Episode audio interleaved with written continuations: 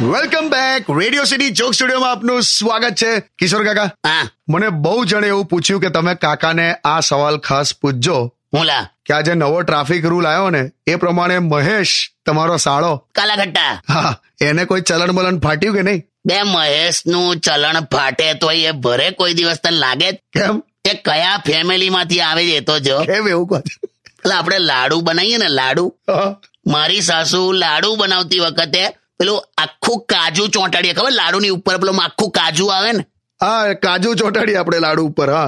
તે એક જ કાજુ લે અને દરેક લાડુ પર આમ દબાઈ દબાઈને એની છાપ પાડી દે એક જ કાજુથી હા એટલે લાડુ ખાવા વાળાને તો એવું જ લાગે કે આ કાજુ કશેક નીચે પડી ગયું હશે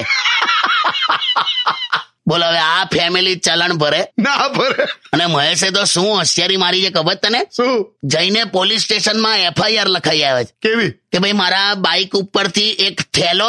અને હેલ્મેટ ચોરાઈ ગયું છે અચ્છા અને કે થેલામાં RC book licence PUC insurance બધા કાગળિયા હતા કે ઓ બાપ રે.